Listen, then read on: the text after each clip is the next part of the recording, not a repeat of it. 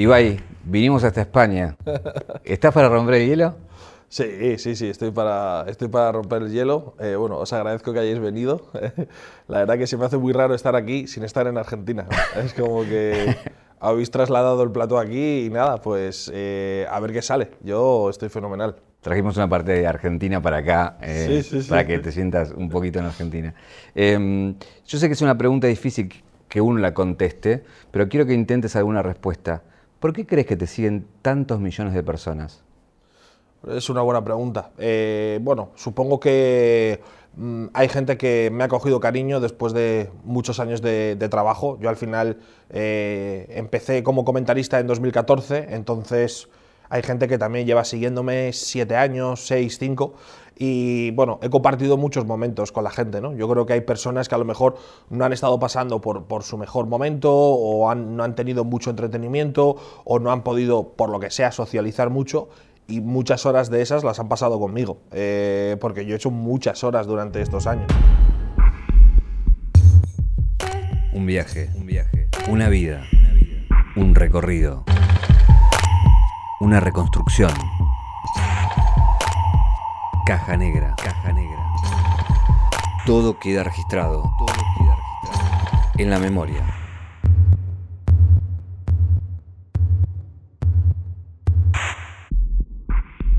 Vamos a hacer un recorrido por, por tu carrera, pero quiero arrancar por, por un paralelismo entre tu niñez y la de muchos niños que te miran. Eh, te miran muchos chicos, en, sobre todo en Argentina, de edades de entre ocho, diez, doce años. Eh, hay, hay una cosa que, que vi, que cuando eras niño tenía como una fascinación por lo paranormal y que ibas a lugares a grafitear, a lugares abandonados. Sí. ¿Por qué esa fascinación? Eh, siempre me ha llamado la atención, bueno, las cosas que no puedo controlar, ¿no? Entonces, eh, una de las cosas que no puedo controlar es creer que, bueno, que hay monstruos o fantasmas o cosas paranormales. Y de pequeño mis amigos y yo nos encantaban las cosas abandonadas, ¿no? Eh, que al final igual, yo qué sé, hay una persona eh, sin techo que está durmiendo ahí porque, porque ha acabado ahí por circunstancias de la vida, pero claro, tú de pequeño te crees que es un fantasma.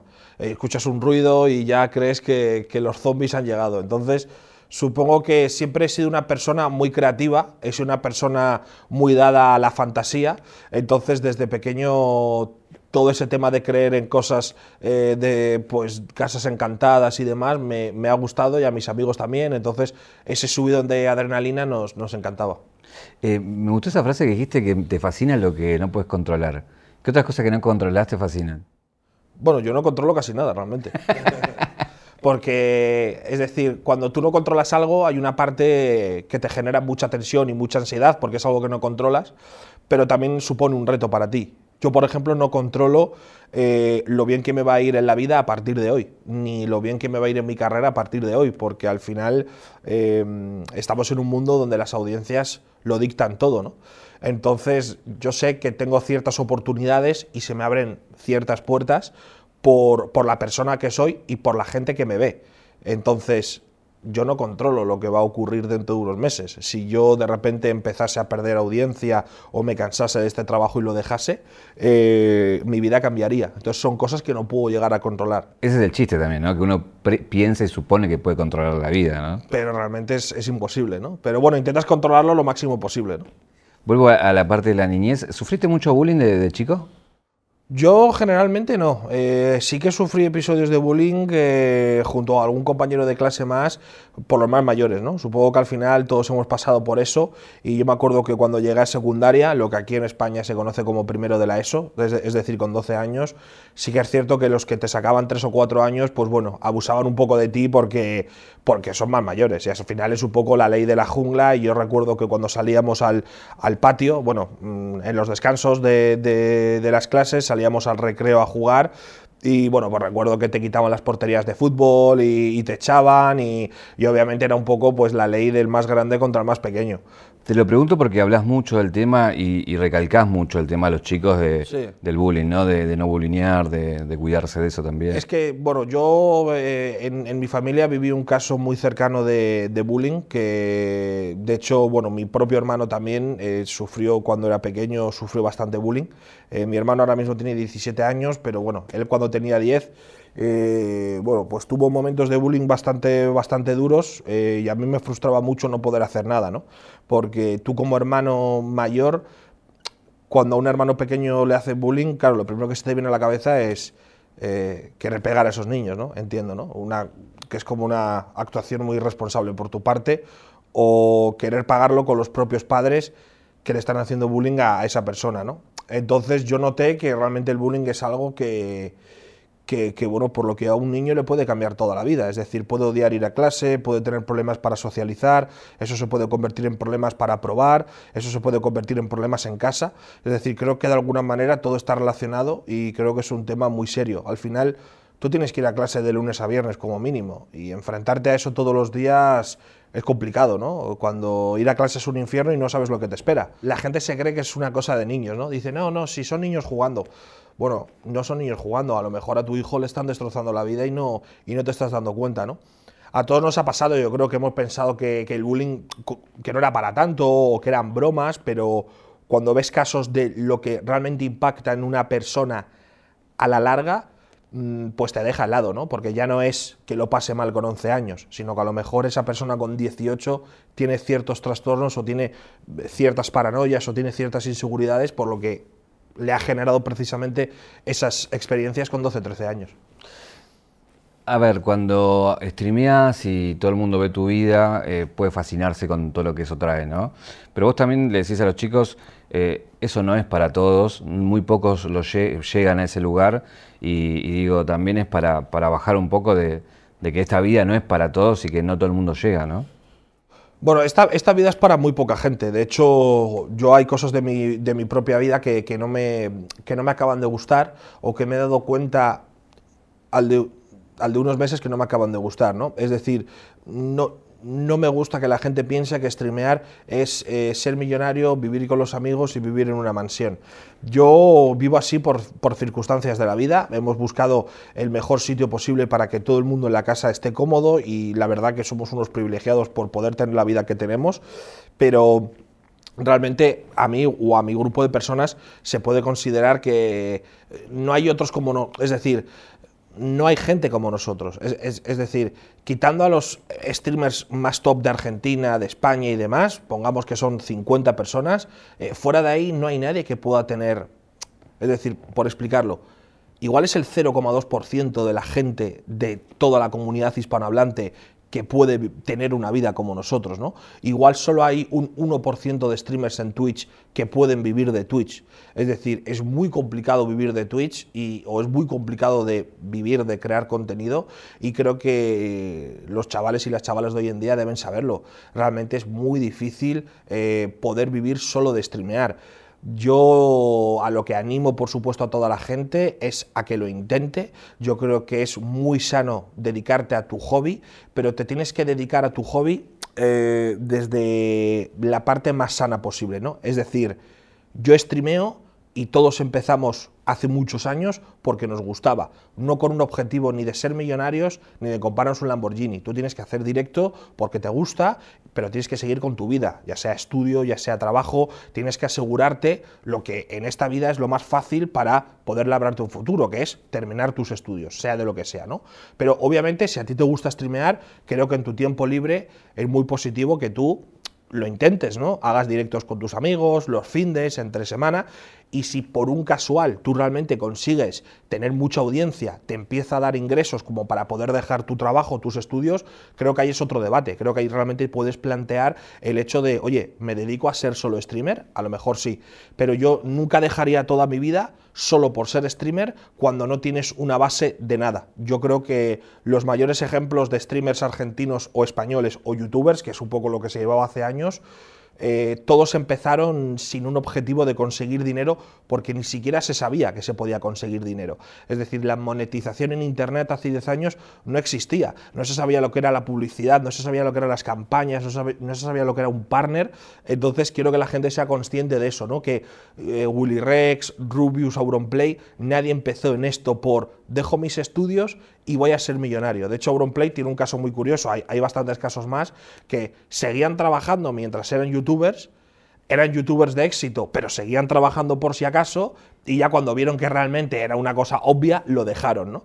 Entonces, bueno, yo animo a todo el mundo a que lo intente, la verdad que es un mundo ap- apasionante, pero siempre hay que tener cuidado porque lo más importante que tiene uno mismo es su propia vida, ¿no? Y creo que siempre hay que estar focus en, en lo que verdaderamente es importante, que es, pues, eh, intentar terminar tus estudios o, bueno, intentar buscar eh, un trabajo, ayudar a tu familia, etcétera.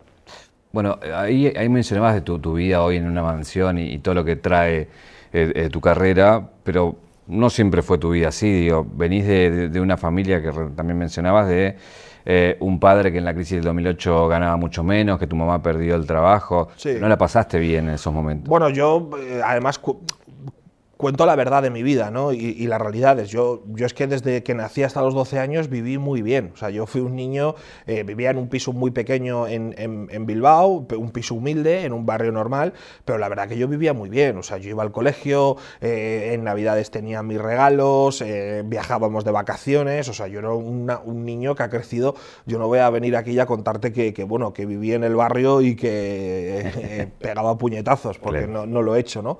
Pero lo mismo que te cuento eso, yo, bueno, pues en, en España, bueno, no sé a nivel mundial qué ocurrió, a lo mejor sí, pero precisamente en España pasamos una gran crisis en dos mil ocho, eh, por lo que, bueno, pues muchos trabajos se vieron afectados, hubo una crisis económica brutal, eh, y bueno, mi familia la verdad que, que tuvo una crisis de dinero muy importante, ¿no? Eh, mi padre había vivido por encima de sus posibilidades, eso le hizo tener muchas deudas con ciertos bancos a los que había pedido créditos, mi madre perdió el trabajo, mi madre lleva desempleada muchos años, mi padre empezó a ganar menos, traba- menos dinero en su trabajo porque le quitaron eh, la nocturnidad, dejó de trabajar por las noches y se le juntó además que tenía muchas deudas.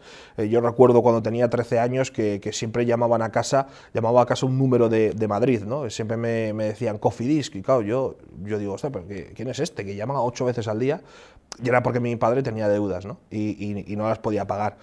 Y luego el resto de mi familia, bueno, pues exceptuando a mi abuelo, ha sido una familia muy humilde. Ha tenido trabajos, eh, bueno, pues que le dan justo para vivir. Entonces, cuando te pega la crisis es cuando, en vez de vivir bien, puedes pasar a, a sufrir, ¿no?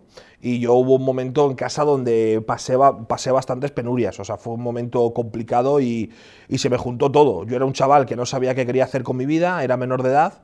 En casa veía que no, que no teníamos mucho dinero. Mis padres, además, empezaron a... bueno, pues eh, a discutir mucho, tener mucha discusión, tener eh, una relación muy tóxica, se separaron, yo lo viví todo con doce, trece años y, y bueno, fue un momento complicado porque realmente eres un chaval o un niño de trece, catorce años y no sabes qué vas a hacer con tu vida, ¿no? Eh, empecé a ir mal en los estudios, se complicó todo, ¿no? Eh, fue un momento en el que yo ahora, la verdad, que me veo como estoy ahora y me comparo con antes y, y me veo con orgullo porque, sinceramente, en ese momento se podía haber torcido todo y podía haber acabado de la peor manera, ¿no? O juntándome con gente que no quería o no haciendo nada con mi vida porque mmm, creo que... bueno, tus padres tienen, o, o tus tutores o tus responsables, eh, tienen una importancia absoluta en lo que es tu vida, ¿no? Yo creo que la educación que te dan y lo que tú ves en casa te hace mucho como persona y creo que hay mucha gente que hoy probablemente nos esté escuchando que le ha ido mal en los estudios o le ha ido mal en la vida o ha tenido problemas o ha acabado incluso con problemas de alcohol o drogas por lo que ha vivido precisamente en casa. Porque eso al final, tú cuando eres un niño no puedes escapar de esa realidad. Estás rodeado de eso, eh, no sabes qué hacer con tu vida, no tienes dinero, eres menor de edad y, y yo obviamente, bueno, pues en, en ese momento ahora me doy cuenta que podía haber acabado perfectamente así, porque mi familia empezó a ser un poco, un, un poco drama todo lo que rodeaba a mi, a mi familia y... ¿Y qué te salvó? ¿Qué me salvó? A mí la verdad que me salvaron, realmente me salvaron los videojuegos de todo esto. Me salvó mi abuelo me, y me salvaron los videojuegos realmente de todo esto. Creo que los videojuegos para mí, bueno, fueron importantes a la hora de, de, de evadir un poco de la realidad que yo tenía y a posteriori se convirtió en lo que es mi trabajo. Eh, yo, bueno, narraba, comentaba, empecé a tener algún trabajo eh, y luego, por suerte, pues me presenté a una... oportunidad de, de, de trabajo de la L V P, de, de la Liga de Videojuegos Profesional, necesitaban comentaristas, yo me presenté para ser comentarista y, y me cogieron, ¿no? Me presenté con, con mi amigo Ander y, y nos escogieron y realmente a mí O sea, si te soy sincero, fueron, fueron, fueron los videojuegos, porque los videojuegos y bueno, la, la narración, si quieres decirlo, ¿no? Eso fue lo que realmente empezó a, a salvar un poco en ese camino en el que me estaba metiendo. Empecé a tener un trabajo, eh, mi, mi familia, sobre todo mis padres, empezaron a sentar un poco eh, sus vidas. Ellos pasaron años muy, muy malos y justo cuando yo empecé a estar mejor, ellos también. Entonces como que se me empezó a juntar todo para que todo volviese un poco a, a ir por un buen camino. Eh, cuando, cuando empezás a explotar como con esto relatando y, y siendo ahí el caster de... De, de la liga profesional, bueno, vi la oportunidad de venir a Barcelona, ¿no? De instalarte, pero fue un hecho, por un lado, de, de un crecimiento, pero también de, de un, digamos, traumático en un punto, porque despertó vos, eh, nada, esto de extrañar, el desarraigo, eh, ataques de ansiedad, sí, varias yo, cosas, ¿no? Yo creo que tenía muchos traumas acumulados en general de cuando era adolescente y cuando tuve que mudarme a, a Barcelona explotó todo, ¿no? Como tú dices, yo tuve unos ataques de pánico y de ansiedad muy fuertes en los que yo pensaba que iba a fallecer porque dejaba de sentir mis extremidades y empezaba a tener sudores fríos. Yo pensaba que moría, es decir… De o sea, hecho, lo pensabas literal. Lo pensaba literal porque yo… Es, tú imagínate que estás aquí y, bueno, te empiezas a poner nervioso, empiezas como a tener…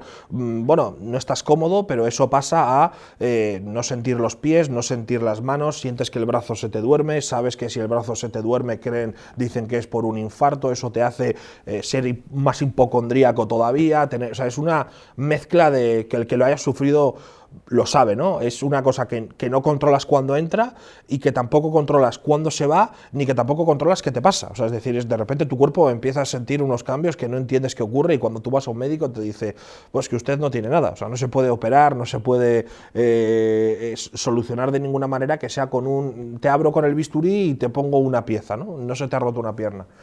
Entonces eh, es importante controlar la salud mental, eh, la mente controla todo. Eh, si tú no estás bien mentalmente no puedes hacer nada. Eh, una gente, personas que padecen ansiedad fuerte, que padecen depresión, eso es una cosa que te destruye la vida. Es decir, cada día te levantas pensando en que tienes que pelear contra ti mismo.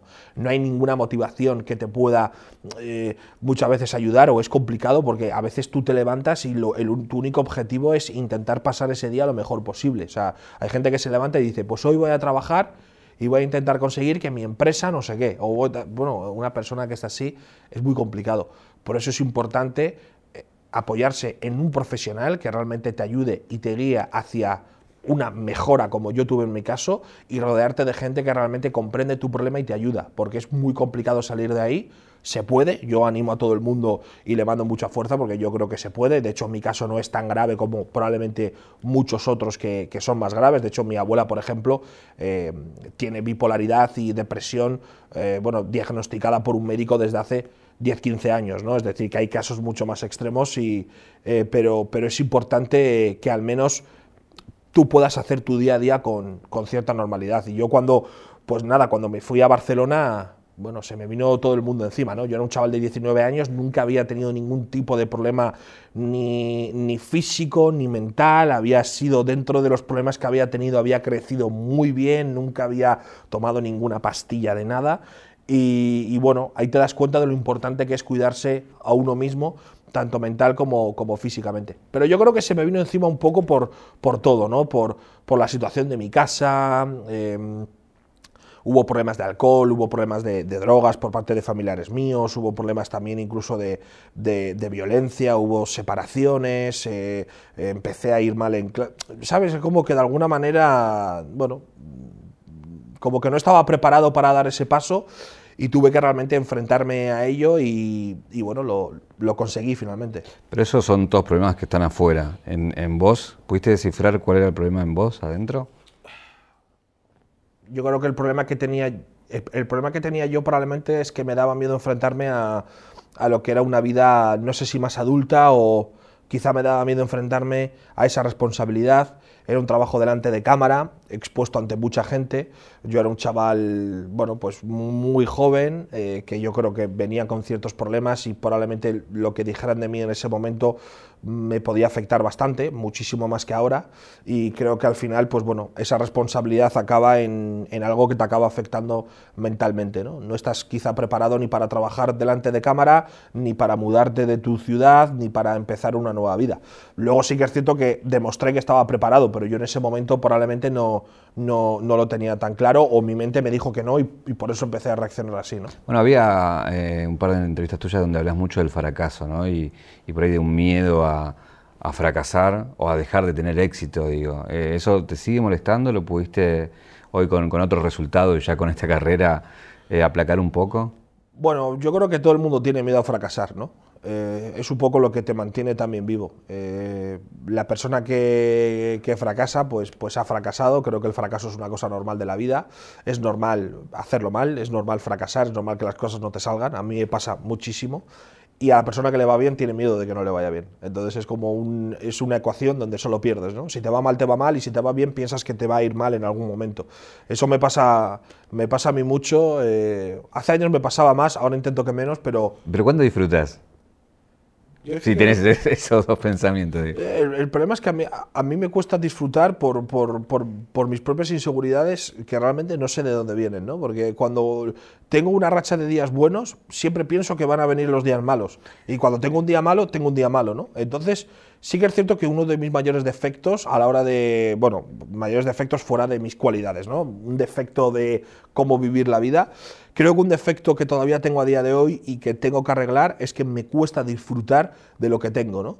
Porque muchas veces pienso que a lo mejor lo que tengo no me lo merezco, que, que se va a acabar dentro de poco, que es una moda, que hay gente que se cansará. Pero esto me pasa desde siempre, o sea, lo llevo pensando ocho años y de momento no ha pasado nada, pero desde siempre, o sea, no, no ahora porque tenga mucho éxito, no. O sea, cuando yo llegué a dos mil seguidores pensaba que merecía trescientos y que, se me, y que la gente me va a dejar de seguir y no voy a llegar a cuatro mil, ¿me entiendes? Que no es, no es ahora de, wow, ¿cuánta gente tengo? No, no, me lleva pasando desde siempre. Y es algo en lo que realmente intento trabajar. Por eso también me gusta ver a otros streamers que están empezando, gente que tiene dos personas en directo, gente que tiene cuatro, gente que tiene un trabajo, yo que sé, mucho más duro que el mío. Pero, pero pará, tenés seis millones de seguidores. ¿Pensás que te pueden ir los seis millones? Bueno, no... O sea, no que se me vayan los seis millones, pero como que empiece a hacer las cosas mal o me vuelva loco, la gente empiece a no seguirme, no sé, son cosas que... Son cosas que pienso, pero, pero, pero, de, pero, pero desde siempre, y creo que eso me ha dificultado un poco el hecho de disfrutar la vida, ¿no? De decir, oye, realmente lo hemos conseguido, o sea, realmente eh, em, empezamos con sin nada y mira dónde estamos, ¿no? O sea, realmente ya está, es decir, el juego de la vida, qué bien lo estamos haciendo, pero... Bueno, luego también se junta como que soy una persona bastante ambiciosa, supongo, entonces siempre intento eh, mejorar año a año, y a veces es complicado, ¿no? A veces es complicado superarte año a año, y a veces tienes que entender que, que bueno, que, que igual yo en dos mil veinticuatro soy peor que ahora, o estoy más cansado y no me apetece hacer tantas cosas, pero eso es complicado procesarlo para mí mismo. ¿Por qué? Porque me siento con una responsabilidad grande ante todo, ¿no? Eh, yo tengo una responsabilidad grande eh, con mi familia. Yo ahora mismo mantengo a toda mi familia, eh, absolutamente a toda mi familia, es decir, bueno, al menos a la gente que más quiero.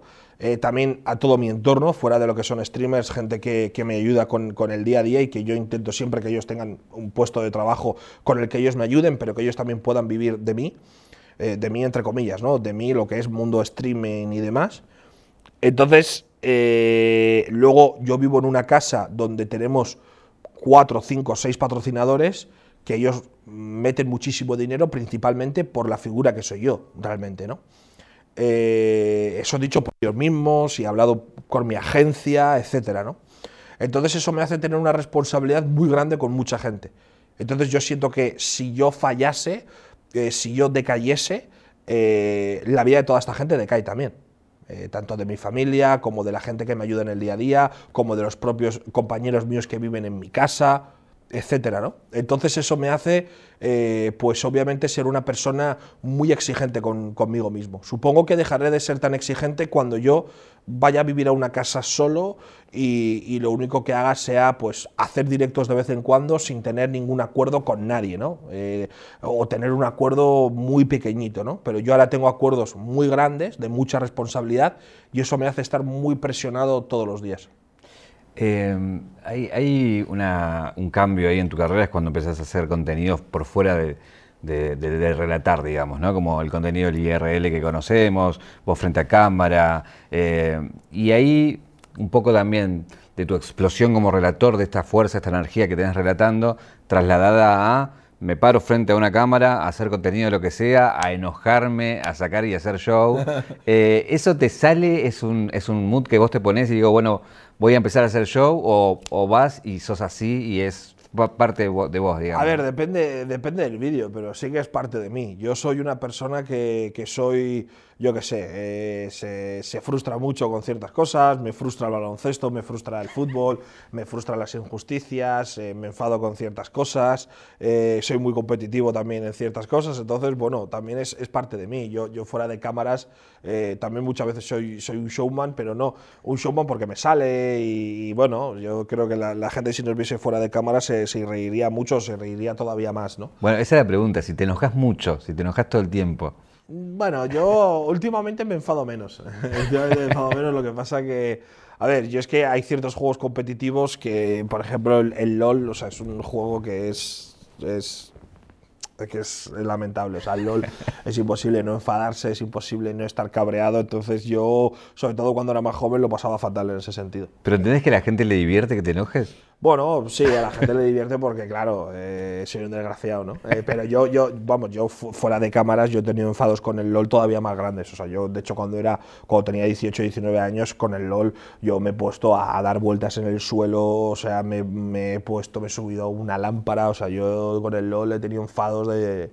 Bueno, sí, no, los enfados son, son reales. Yo soy una persona muy pasional en general. Sí. Yo soy una persona muy pasional eh, y eso se aplica también a cuando estoy en streaming o jugando a videojuegos.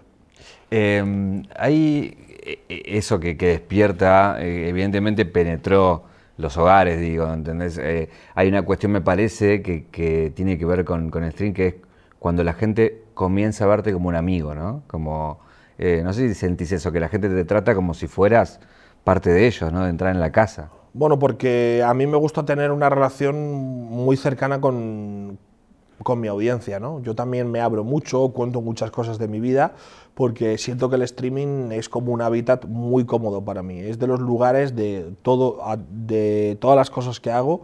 Yo en el streaming es donde más cómodo estoy y el lugar donde, bueno, más placer y más tranquilidad me genera, con diferencia, en todo mi trabajo. Entonces eso también hace que la gente se sienta muy cercana, porque muchas veces compartimos, bueno, impresiones, compartimos cosas de mi vida, ellos me cuentan cosas, es como si tuviésemos, como si fuésemos todos a una terapia grupal, por así decirlo, ¿no? ¿Sentís que eh, es, esa disputa, pelea, choque entre lo tradicional y lo digital ya está saldada, ya está al lado de lo digital, y aquello que fue lo tradicional, lo, y que monopolizaba los medios, digo, televisión, radio, sí, y demás, ya es parte más del pasado o es algo que va a convivir? Yo creo que van a convivir, lo que pasa que los medios tradicionales se, se están adaptando ya a la… bueno, a la época más digital, ¿no? Más de redes sociales, etcétera, porque no les queda otra. El que no…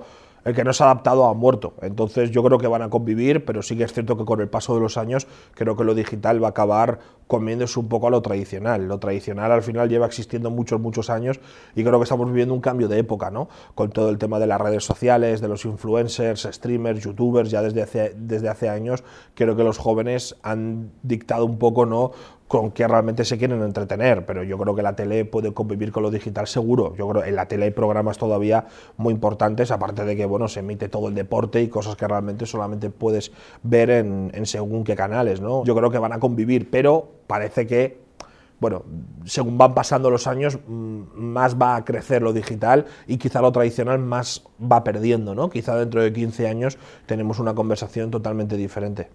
¿Te enojó lo de los periodistas argentinos, la televisión argentina? Digo, al principio sé que no, sí, pero después cuando te fue llegando y todos se fueron enojando, como que terminaste vos entendiendo que… que bueno, no. A mí realmente no me enfado mucho porque estoy muy curtido, creo que en eso sí que estoy muy orgulloso de mí mismo, de cómo he aprovechado mi experiencia para intentar administrar ciertas emociones que yo siento. Esto me hubiese pasado hace cinco años y quizá hubiese explotado, pero creo que de tantas cosas que he leído y han dicho de mí, y como sé que están hablando de mí constantemente para bien o para mal, creo que al final tu mente es como que lo va procesando y de alguna manera te, te afecta menos para bien y para mal. Eh, te intentas mantener, mantener en un buen equilibrio, ¿no?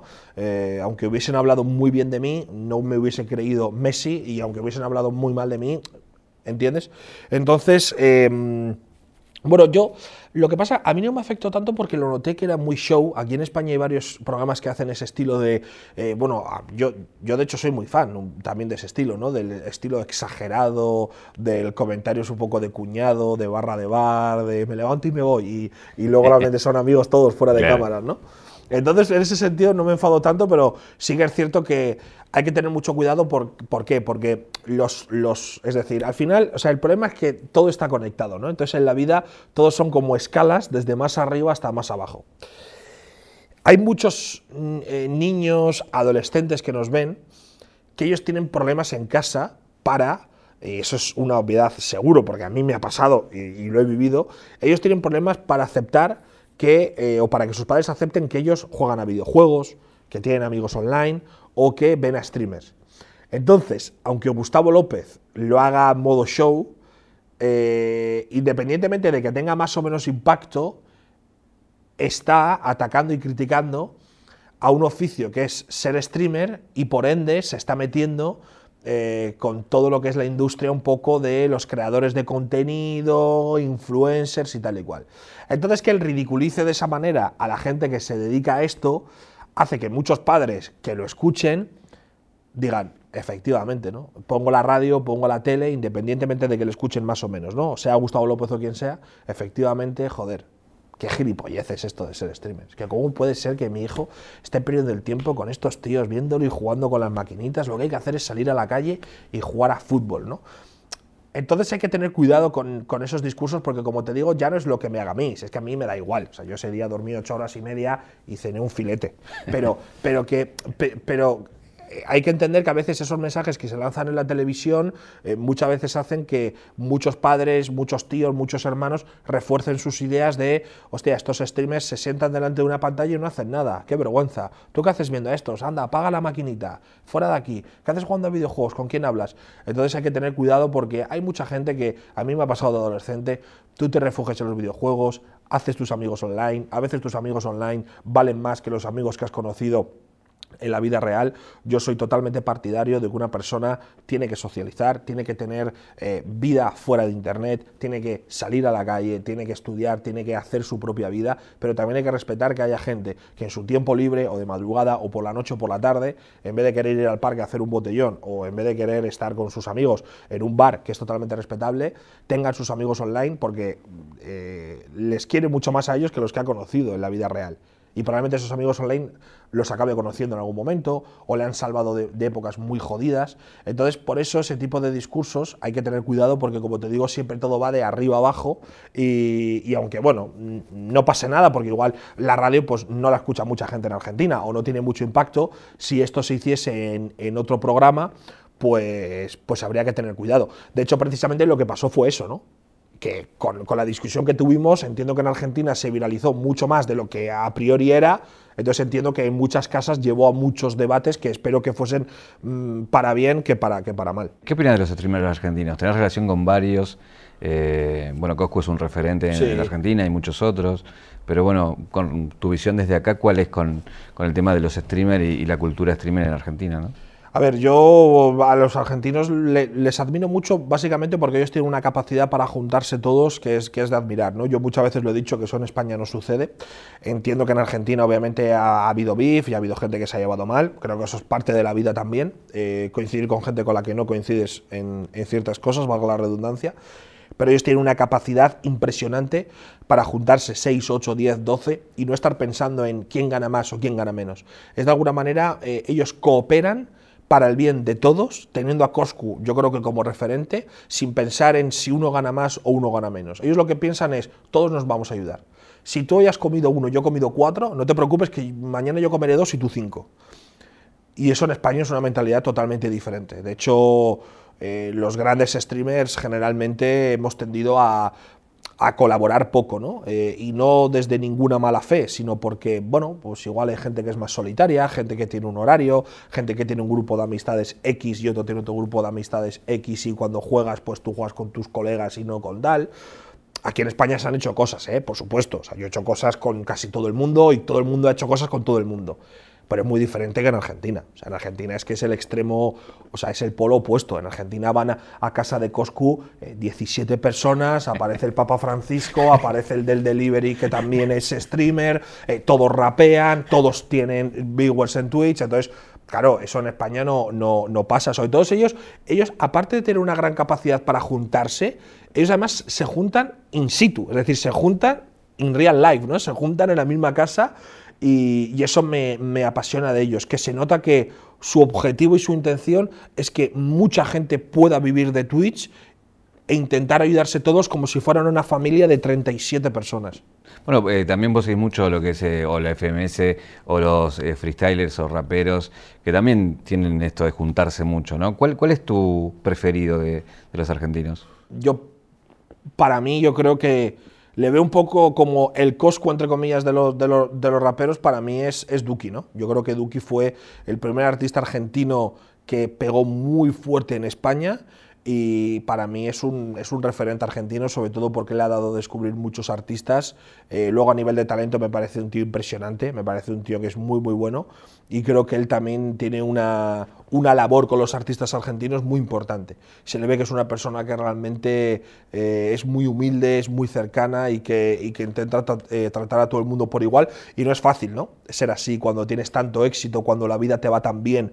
Y cuando has pasado de ser un desconocido que no sabes qué vas a hacer con tu vida, a ser Duki el que llena hasta eh, discotecas en España, ¿no? Entonces, para mí, me quedaría con él. Escuchar, he escuchado muchísimos, pero para mí es, para mí es el número uno de Argentina. Bueno, que con, tienen, tenés relación, que es eh, streamer y también eh, hace freestyle, es Papo, que hicieron como un desafío ahí, no sé… Como, sí. como que... Bueno, un desafío que voy a perder, ¿no? Eh, la verdad que lo que lo que ha hecho Papo es impresionante porque, bueno, no, no tiene sentido, ¿no? Haber perdido cuarenta kilos en, en tan poco tiempo demuestra un poco también lo que es Papo. Realmente Papo es eh, la constancia, el, el sacrificio, el… No sé cuántos años lleva rapeando, eh, se pone a rapear, es muy bueno, se pone a hacer freestyle, es muy bueno, se pone a streamear, es muy bueno, tiene una setup montada con realización espectacular, quiere adelgazar, adelgaza, o sea, es como que es una persona que cuando tiene un objetivo en mente lo, probablemente lo acabe consiguiendo. Yo llegué a perder quince kilos, estuve con, con ejercicio y estuve con, con dieta, pero bueno, por, por ciertas circunstancias de mi vida, sumado a que además soy una persona que a veces pierde un poco el focus en lo que es fuera de, de su trabajo, creo que soy una persona muy responsable con mi trabajo, pero creo que a veces pierdo un poco el focus en lo que son eh, relaciones afectivas, eh, eh, cuidar mi propio cuerpo, eh, me cuesta, ¿no? Creo que estoy tan centrado en mi trabajo que todo lo que sale de ahí a veces me cuesta llevarlo, ¿no? ¿No? Eh, Cuando vos le das tanta importancia al profesional y no a la persona, después decís, debería darle más importancia a la persona. Sí. ¿Eso te molesta o estás tan metido en lo tuyo que...? No, a mí me molesta. O sea, yo sé que es un defecto que tengo. O sea, es decir, yo, yo sé que a veces eh, estoy tan metido en lo que yo hago y en... Tú piensas que cada cosa que yo hago, cada idea que yo hago, llevo un proceso detrás de pensarlo, de hacerlo, de hablar, de quién puede, de hablar con un realizador, de cuándo se hace, de tú vienes, tú no vienes, de hablar en una reunión... Eh, ¿Dónde puedo invertir mi dinero? ¿Qué hago con el dinero? ¿Qué equipo me quiere fichar? Estoy todo el rato pensando en ese tipo de cosas y eso me hace no tener unas, eh, bueno, no tener una relación afectiva con la gente que me quiere buena, y eso es un defecto que yo tengo que quiero corregir y que con el paso del tiempo quiero que cambie. El tema es que en el día a día me cuesta llevarlo. Entonces, una de las cosas también que me cuesta llevar es mi propio cuerpo. Por eso a veces ni siquiera me, me da igual hasta... Eh, cómo vestir, qué comer, o sea, no es una cosa que esté pendiente, ¿no? Y que, de algún, y, y que incluso en cierta manera estoy arrepentido, ¿no? O sea, que realmente estoy como intentando recuperar eh, a partir de, de estos meses. Recién hablaba de los, de los colegas aquí en España, ¿no? Hay un tema aquí en España también con, con youtubers argentinos del tema Andorra que, que siempre se te sí. consulta. El tema es por qué vos no elegiste eso, por qué no, no, no fuiste.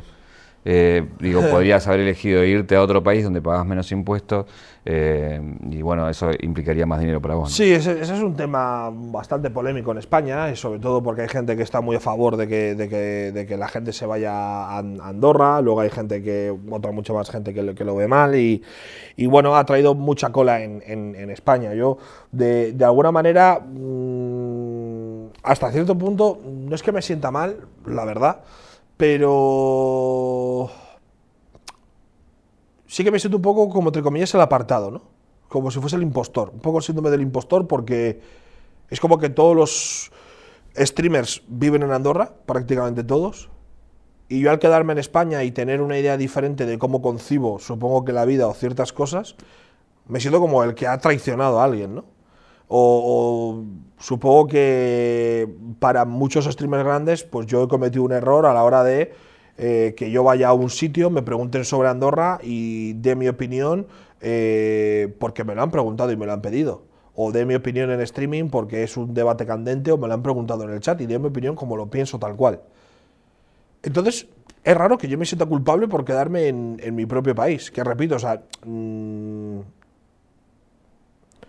no he sufrido tanta carga, obviamente, como los que se han ido de Andorra. O sea, los que se han ido de Andorra han sufrido unos ataques espectaculares. O sea, obviamente yo me he quedado en España y a mucha gente le ha parecido bien, pero siento que a lo mejor a los creadores que se han ido allí es como que les molesta que yo me haya quedado en España y que defienda quedarme en España.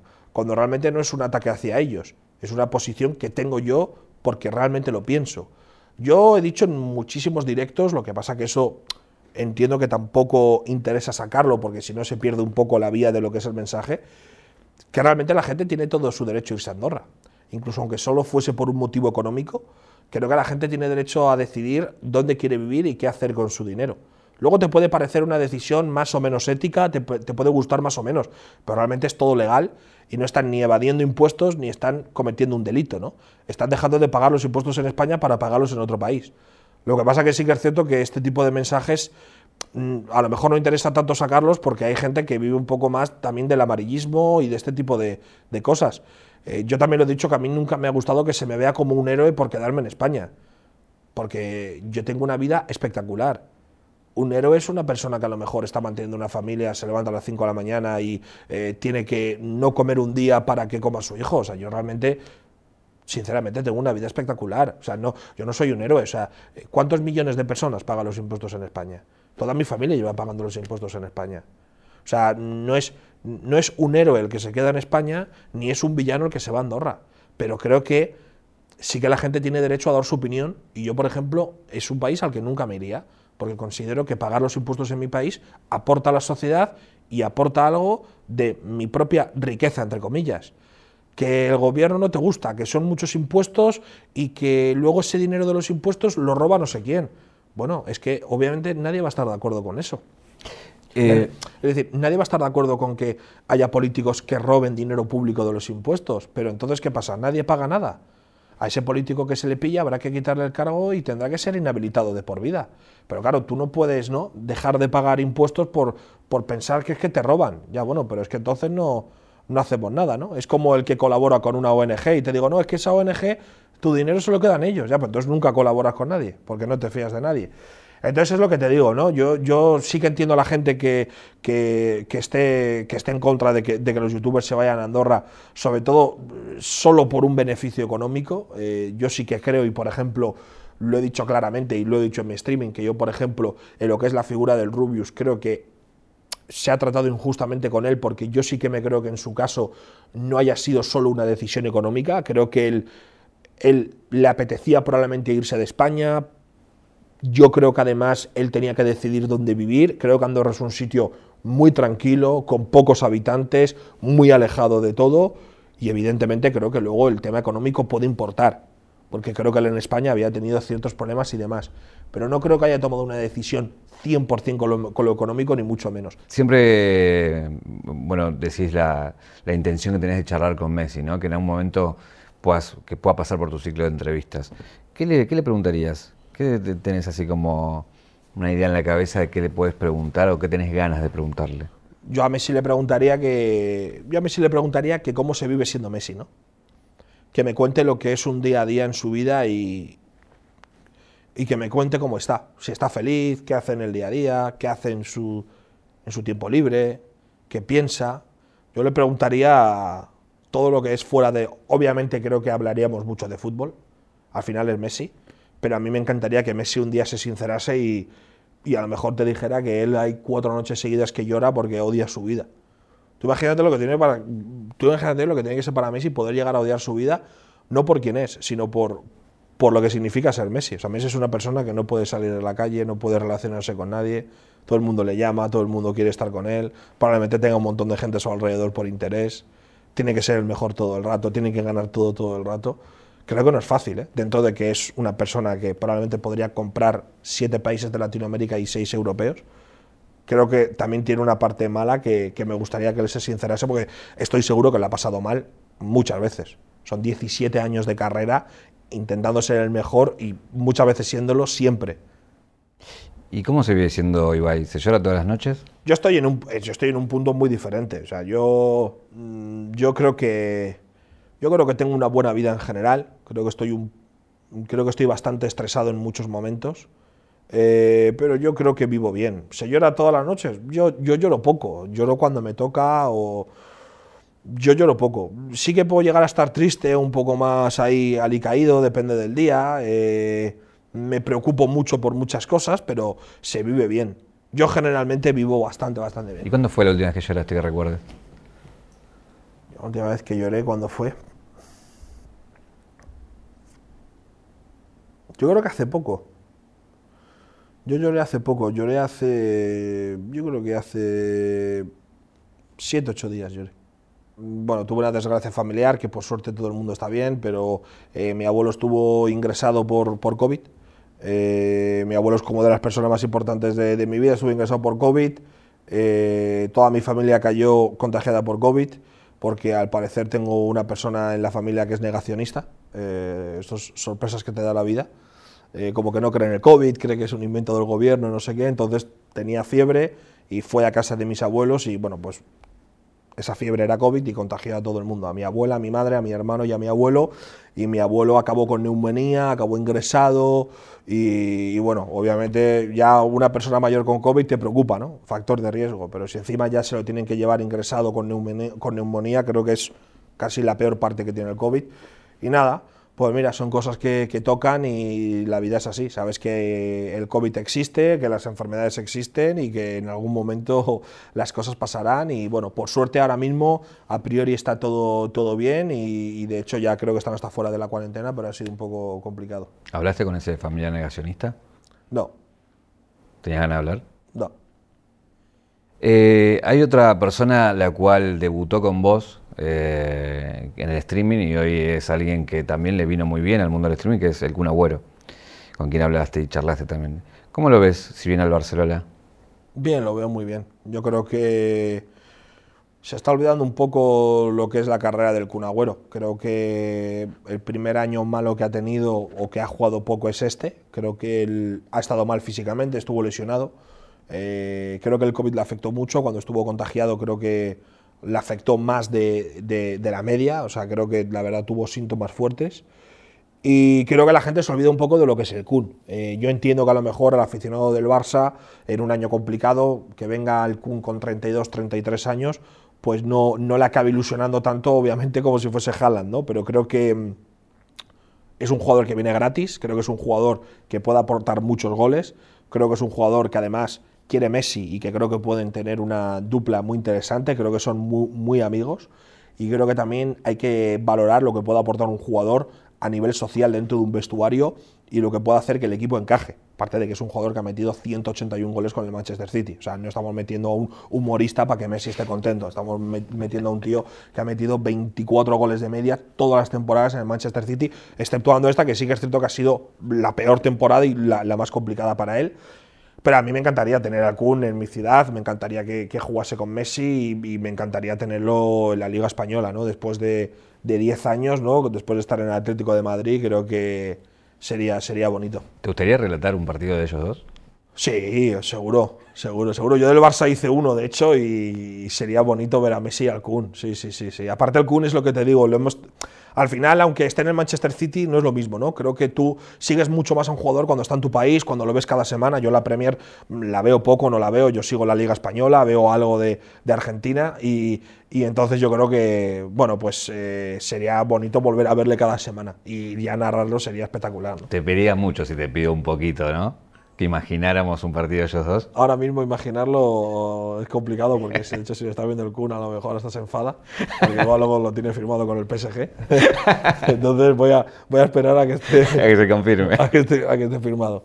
Yo de verdad que no, que no, que no he hablado con él. De, de, de, el otro día, de hecho, tuve una llamada de teléfono con él por una, por otra cosa y no le quise ni preguntar porque creo que, eh, es decir, yo empatizo con él. Yo si fuese el Kun no me gustaría que alguien me preguntase a dónde voy a ir, aunque fuese entre colegas, ¿me entiendes? Y probablemente a él le moleste cero, ¿eh?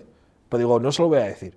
Porque aparte, me imagino que es el Barça y puede ser hasta un poco incómodo. Aunque probablemente al Kun, siendo como es, le da igual. Pero dije, mira, que vaya donde tenga que ir, ¿no? La pregunta es de qué charlan, porque si no charlan de eso, ¿de qué charlan? De? Pues fue por, bueno, fue por un tema de trabajo. Fue por un tema de, de crew y, bueno, de alguna idea que tiene él y… Y bueno, nada, a veces simplemente eso, nos preguntamos que qué tal estamos y tal y cual, y bien. Me habló de que su equipo de Valorant va a competir en Islandia, que me, que me animase a ver lo que juegan contra Fnatic, el Kun está muy puesto en eso, entonces bueno, pues a veces hablamos de esas cosas. Y, y nada, no, de fútbol hablamos poco, nunca, nada. Eh, en toda esta locura que te pasó, es, hubo un hit que se, también tiene que ver un argentino en el medio, el tema de toxicidad fuera. Sí. ¿Te sorprendió eh, todo eso que se generó? Digo, con... Hombre, o sea, tú piensas que no es ni una canción, o sea, tú piensas que es, es, era yo hablando en un streaming que Lucas Requena, la verdad, un crack, el tío lo convirtió en una… en una canción que además la gente dice el cuarteto de Ibai, pero si son dos, no, bueno, pero el cuarteto es un estilo, estilo argentino, ¿no? Eh, y, y nada, es una canción que me, la verdad que me, que me representa mucho, ¿no? Creo que al final, eh, bueno, todos tenemos toxicidad, todos hemos tenido momentos tóxicos y los seguiremos teniendo, pero esa canción es para recordar lo que realmente quiero, ¿no? Eh, toxicidad fuera, mala vibra fuera, eh, y sobre todo déjame tranquilo de verdad, que a veces es muchas veces lo que, lo que la gente pide, ¿no? Déjame tranquilo de verdad, quiero estar tranquilo durmiendo y, y, y, sin, y sin problemas, entonces… Es una canción que la, yo creo que la recordaré con cariño toda mi vida y desde aquí le doy las gracias a Lucas, ya se lo he dicho muchas veces, pero creo que consiguió algo que aquí en España pegó muy fuerte, hasta equipos de fútbol los ponían en sus estadios, en, en, los, pro, en los pocos bares o discotecas que ha habido y ya ha sido increíble. Eh, si vamos a la, a la caja negra de tu vida, ¿cuál es el momento que te convierte en este Ibai que sos hoy? Bueno, en este Ibai que soy yo me convierte cuando decido dejar de comentar, o sea, en el que soy ahora mismo yo creo que me convierte cuando decido dejar de comentar y pasar al mundo del, del streaming, pero también lo que me convierte es el día que decido presentarme a las pruebas de, de una empresa que buscaba comentaristas, o sea, creo que ahí es cuando empieza todo, ¿no? Eh, Lo mandamos, el otro día vi el mail, se cumplieron, hace poco se cumplieron, había un tuit de una chica que decía, ¿cuál es el acto de tu vida que ha cambiado absolutamente todo y no cuenta el ser padre o no sé qué? Y yo cité el tuit con el mail que enviamos para presentarnos al trabajo, era un mail que lo envió mi compañero a las cuatro de la mañana, bastante inseguros estábamos, no creíamos que nos fuesen a coger ni que valiésemos para el tema, y, y mira, ahí realmente empezó todo, ¿no? Tanto ese día como después eh, el haber dejado de comentar. Es decir, haber dejado el trabajo por el que empezó el mail son esos dos momentos donde me han convertido quien, quien soy ahora. Recién hablabas del tema de ser padre. Eh, cuando seas padre, si es que lo sos, ¿cómo crees que sea tu hijo? Bueno, yo creo… A ver, mi hijo será al final como él quiera, ¿no? Yo, bueno, respetaré un poco sus gustos y yo creo que él va a ir moldeando sus gustos también eh, dependiendo de qué amigos tenga, de qué vea en internet, de qué le guste, pero… Bueno, yo creo que si tengo un hijo o una hija me gustaría, a ver, a mí me gustaría que fuese muy futbolero, ¿no? E ir a ver los partidos juntos, tener alguna afición que, que compartamos, eh, que nos gustan los dos, yo qué sé, pues el reggaetón o el trap o tal, pero si no pasa eso, pues nada, pues que le guste lo que quiera. Me gustaría también que, bueno, que, bueno, de hecho me gustaría que estuviese un poco alejado del mundo de… Del, del streaming y tal, creo que me gustaría que estuviese un poco alejado. No sé si me gustaría que mi hijo fuese streamer o odiaría que mi hijo fuese streamer, no lo sé. Por una parte me haría ilusión que mi hijo fuese streamer y ayudarle, pero por otra parte me gustaría a lo mejor que se dedicase a otra cosa por cambiar, no sé. Pero bueno, que haga lo que él quiera. No me entra en la caja negra esto, que es un regalo, abrilo. Es de la marca eh, Argentina cero ochocientos Don Roach. ¡Hostia! Que es el anillo que tienen todos los raperos, traperos con los que hablas y seguís. ¿En serio? Sí. ¿Esto qué es? Eh, Muchas gracias, ¿eh? eh nada, así que después eh, próbatelo y, y, y veremos. Y después Tengo en la caja eh, un objeto para hacerte una pregunta. Y sabes que es muy difícil porque pusimos algo acá que puede ser que me cueste sacar. Mirá, no me costó tanto. ¿Qué es esto? No me lo puedo creer. Para preguntarte... No me lo puedo creer. Para pregun- no me lo puedo creer. Para pregun- Mucha, no tengo ninguna camiseta, ¿eh? ¿En serio? No Pero... tengo ninguna. Muchas gracias, ¿eh? Para preguntarte, ¿por qué eso de Boca?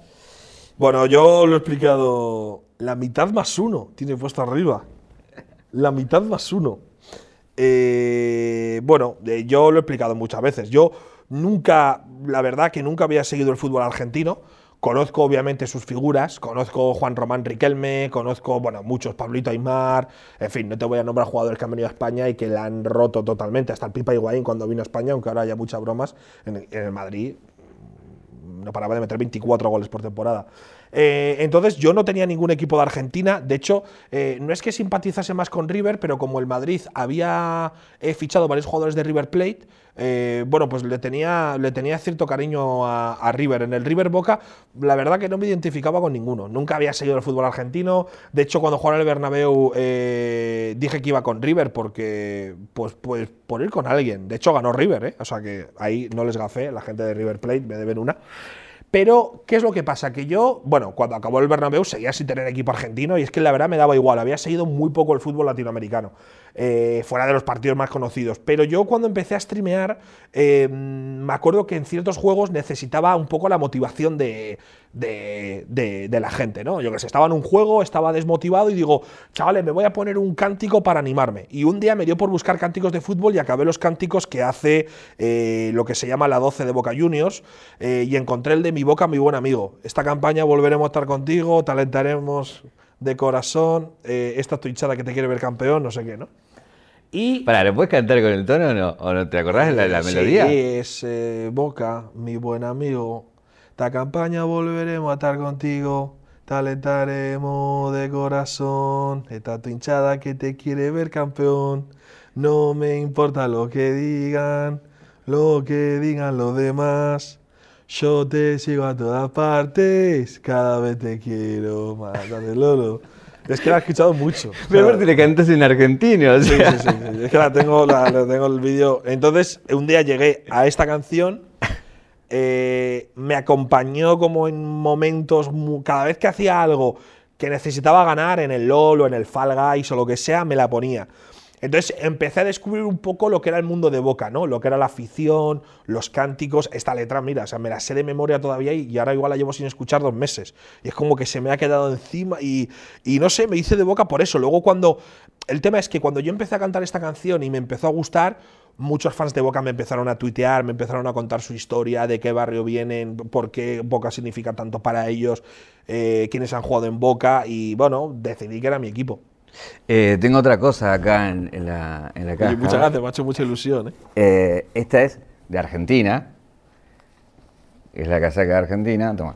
Eh, te voy a poner un aprieto, porque no te puse ni casi ningún aprieto. Esta es la nueva, ¿no? Esta es la nueva, es la nueva. La pregunta es, eh, Mundial, se viene el Mundial, el año que viene está, está el Mundial. Final España-Argentina. Sí. Complicado, ¿eh? O sea, que, sí, final España-Argentina. Es complicado. ¿Por qué hinchas, Ibai? A ver, siempre tienes que seguir a tu país, ¿no? Eh, hay, aquí, hay, aquí, hay un, aquí, hay una diferencia, aquí hay una diferencia importante. Es, yo he visto a España ser campeona del mundo en dos mil diez. Entonces, para mí, la verdad, significaría mucho, por ejemplo, ver al Kun Agüero ser campeón del mundo. Creo que sería algo… En España también, tengo amigos en España, pero, pero con nadie tengo tanta relación como el Kun. Eh, entonces, eh, nunca he sido muy fan de la selección española yo, ¿eh? O sea, me, me ha gustado ver a España, me ha encantado ver a Xavi, a Villa, a Iniesta, pero no sé por qué siempre me ha gustado más el equipo de baloncesto que el de fútbol. El de fútbol… De hecho, lo odiaba un poco porque me acuerdo que había siempre parones por culpa de la selección española y, y digo, joder, han quitado, han parado los partidos del Madrid para tener que jugar contra Azerbaiyán en Rumanía. Digo, no entiendo nada. Pero me ha gustado la selección española, pero, pero nunca he sido muy fan de la selección española. Y aparte ya han sido campeones del mundo. No sé con cuál quedarme. La verdad que me haría mucha ilusión que el Kun pudiera ser campeón del mundo al final de su carrera. Y para Messi también sería tremendo. Yo creo que Messi se retira al día siguiente. Es complicado, ¿eh? Es complicado. Ser, bueno, pero es que si hay una final España-Argentina se paraliza el mundo. O sea, la bueno, final España-Argentina se paraliza. Después de eso te esperamos en Argentina ya directamente, ¿no? No, pero te lo digo en serio. O sea, no es, o sea, yo me preguntas esto fuera de cámaras, no es porque estemos ahora en un canal argentino, pero no sabría qué decirte, es complicado. O sea, entiendo que mi corazón debe tirar más a España. El problema es que hay jugadores argentinos que, que, que me caen muy bien y que nunca han sido campeones del mundo. Y que si no lo son en dos mil veintidós no lo serán nunca. Eh, en, como es el Kun y sobre todo Messi también. Es complicado. Eh, que sea una final Alemania-Francia. eh, vas a ir a Argentina. ¿Qué, qué es el, el primer lugar donde vas a ir y qué vas a hacer? A ver, yo iré a donde me inviten. A ver, yo entiendo que iré a Buenos Aires y lo primero que haré será hablar con un argentino para que me diga cuál es el mejor restaurante de todos, okay, para comer carne. Okay. Y que un argentino experto me diga, tienes que venir aquí y, y ser, ser feliz y estar tranquilo. Creo que hay varios argentinos que van a venir ahora a España, eh, bueno, cuando se pueda, en junio o julio, entre ellos Coscu y no sé si Bizarrap o alguien más, y a lo mejor cuando ellos vuelvan, vuelvo con ellos. Ah, okay. Estaría bien, ¿no? Hacer ahí… No, el, o sea, claro. Eh, hacemos la segunda parte. Eh, quiero… Bueno, yo, por ejemplo, eh, tengo un compañero en casa que su pareja es de México y este verano va a ir a Monterrey. Entonces, bueno, eh, yo nunca he estado en Latinoamérica y creo que ya es momento de ir a Latinoamérica. Estuve muy cerca, prácticamente con los billetes cerrados, para hacer algo de trabajo en tanto en Argentina como en, como en México, que eran las finales de League of Legends, de la L V P. Estuve a nada de ir, lo que pasa que era, bueno, era matador, era rollo ir, comentar, volver ese día, estar aquí, luego volver y al final no, no se hizo. Eh, lo bueno que no solamente cantás en argentino, sino que hablas muy bien en argentino, o sea que podría pasar tranquilamente por un argentino. Y el argentino yo creo que es de tanto escucharlo, lo he interiorizado ya al argentino. Eh... Prueba un poco, ahora hacemos un, un argentino… Eh, un argentino, es que, eh, yo, claro, hay varios argentinos, ¿eh? O sea, okay, está el argentino… Yo creo que más cantado y exagerado que es el que hace Papo, okay, que Papo hace mucho el rollo, no, no me la contés, Ibai, ¿qué estás haciendo? Yo soy igual. Y, y, y, y luego que el Kun y Messi que más, y amigo, ¿todo bien? ¿Todo piola? Estaba ahí con la gente, tomando un matecito tranquilo, no, no me digas eso, no, papá, no me digas eso, papá, no me digas eso, ¿todo bien, pa? Es más, más que el… Lo, me gusta que tiene los niveles. Y el de Papo es más… Bueno, el de Papo y mucha gente. Goncho también lo hace como mucho más cantado, ¿no? Como ¿Y más… Coscu cómo es? Coscu, amigo. Coscu hace mucho… Amigo. Es que no sé cómo lo hace. Coscu hace… Amigo, sos el uno. Naché. Insta. Gustavo, sos un pelotudo. Es más… Realmente es como más un tono agresivo, ¿no? Más… Eh, y, pero bueno, Coscu también es del rollo de Papo. Tienen un argentino más… Más arriba. Más arriba, más como pronunciado, ¿no? Más… Bueno, pero sería un Ibai acá en España, digo. Sí, sí, acá. Yo creo que hablaría así. Claro, serías uno más de eso. Tenemos un regalo para darte. ¿Sí? Eh, sí, ahí me lo van a alcanzar. Este es un regalo que tenemos para darte. Sacáselo. Te ayudo acá. Uy, va. Espérate. Que se ha roto. Ah, ¿lo, ¿lo rompo? Lo tienes que romper. ¿Seguro? Sí, sí, sí, vale. Sí, lo tienes que romper. Te asustaste en un momento. Es que, no, de, de hecho pensaba que esto, esto es como un dibujo, ¿no? ¿Lo rompo? Sí, sí, rompelo, es para, es para eso. Hostia, no me lo puedo creer. No me lo puedo creer. Así que, nada, es para que te lo lleves. Hostia, esto es para que lo cuelguen en el streaming, ¿eh? Exacto.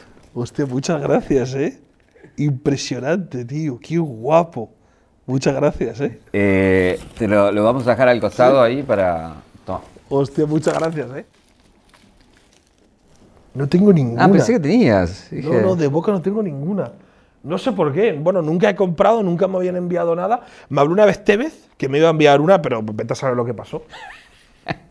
Hostia, está, qué guapa está, ¿eh? Linda, linda, muchas gracias, linda. ¿Eh? eh Las últimas dos preguntas que te quería hacer es… Dejaste mirando ahí. Eh, ¿Por qué me contestaste el tuit? Eh, porque me gusta la caja negra. Sí. A ver, porque eh, creo que haces buenas entrevistas. Eh, yo lo que he escuchado son entrevistas que… Bueno, realmente son útiles para… para que la gente te conozca más, creo que son muy personales y, y bueno, básicamente por eso, es que yo, de hecho, yo creo que en directo he visto alguna, alguna entrevista tuya, como entrevistas a tanta gente que conozco es… imposible no, no verlo, ¿no? Gracias por recibirnos, Ibai. Nos vinimos hasta acá, hasta España, y la verdad que la un, un, placer, un placer. La verdad que, bueno, no esperaba que vinierais a España, pensaba que lo íbamos a hacer online o que lo haríamos cuando yo fuese para allí. Y, y nada, eh, la verdad que no me lo esperaba, y cuando me dijeron que estabais aquí, digo, voy a cualquier hora. Digo, si habéis venido hasta España, hay que hacerlo seguro, y, y nada, yo espero que a la gente le haya gustado y... No sé cómo habrá quedado, porque esto, tú te pones a hablar y luego ya, bueno, no sabe ni lo que has dicho. Dices, hostia, pero bueno, yo creo que… La última pregunta es, ¿qué te preguntarías? Yo lo que me preguntaría es si realmente todo lo que he hecho ha merecido la pena. Muchas gracias, Ibai. A vosotros. Un abrazo.